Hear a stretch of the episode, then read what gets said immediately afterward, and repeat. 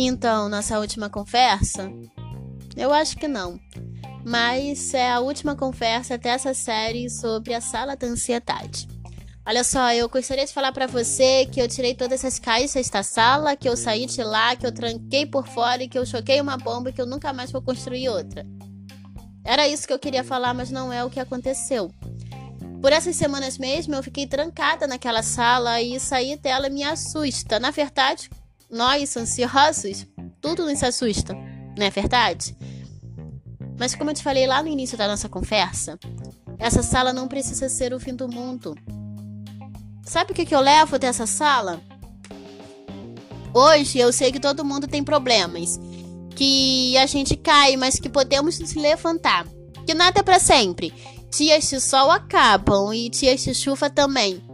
Aprendi que ansiedade não é frescura e que não é apenas o eu quero que as coisas aconteçam logo. Ansiedade vai bem além disso. Nós sabemos o quanto é desesperador passar por uma crise. Mas olha, uma hora a crise acaba. A gente se olha no espelho e venceu, estamos de pé. Tudo bem, gritamos, choramos, nos machucamos, mas não nos rendemos. Continuamos de pé.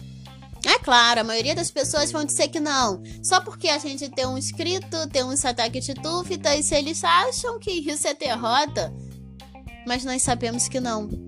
E nós sabemos isso porque, mesmo com a nossa mente a mil, nos levantamos da cama, nos arrumamos, saímos para atrapalhar, nós saímos para a faculdade, sorrimos. Por mais difícil que, que possa parecer, a gente conseguiu sorrir conseguimos admirar o pôr do sol e lá no fundo, ainda que pequena, temos aquela esperança que um dia passaremos um dia inteiro sem ansiedade, um dia inteiro sem crise de pânico, sem depressão.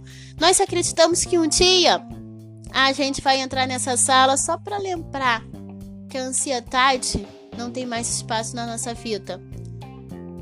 Nós sabemos que um dia essa sala vai servir apenas para contar a história de alguém ansioso? Sim, mas de uma pessoa ansiosa que venceu a ansiedade, que não foi fácil. Mas ela ou ele não desistiu. É essa esperança que nós carregamos. E é essa fé que nos faz enxergar dias sem ansiedade.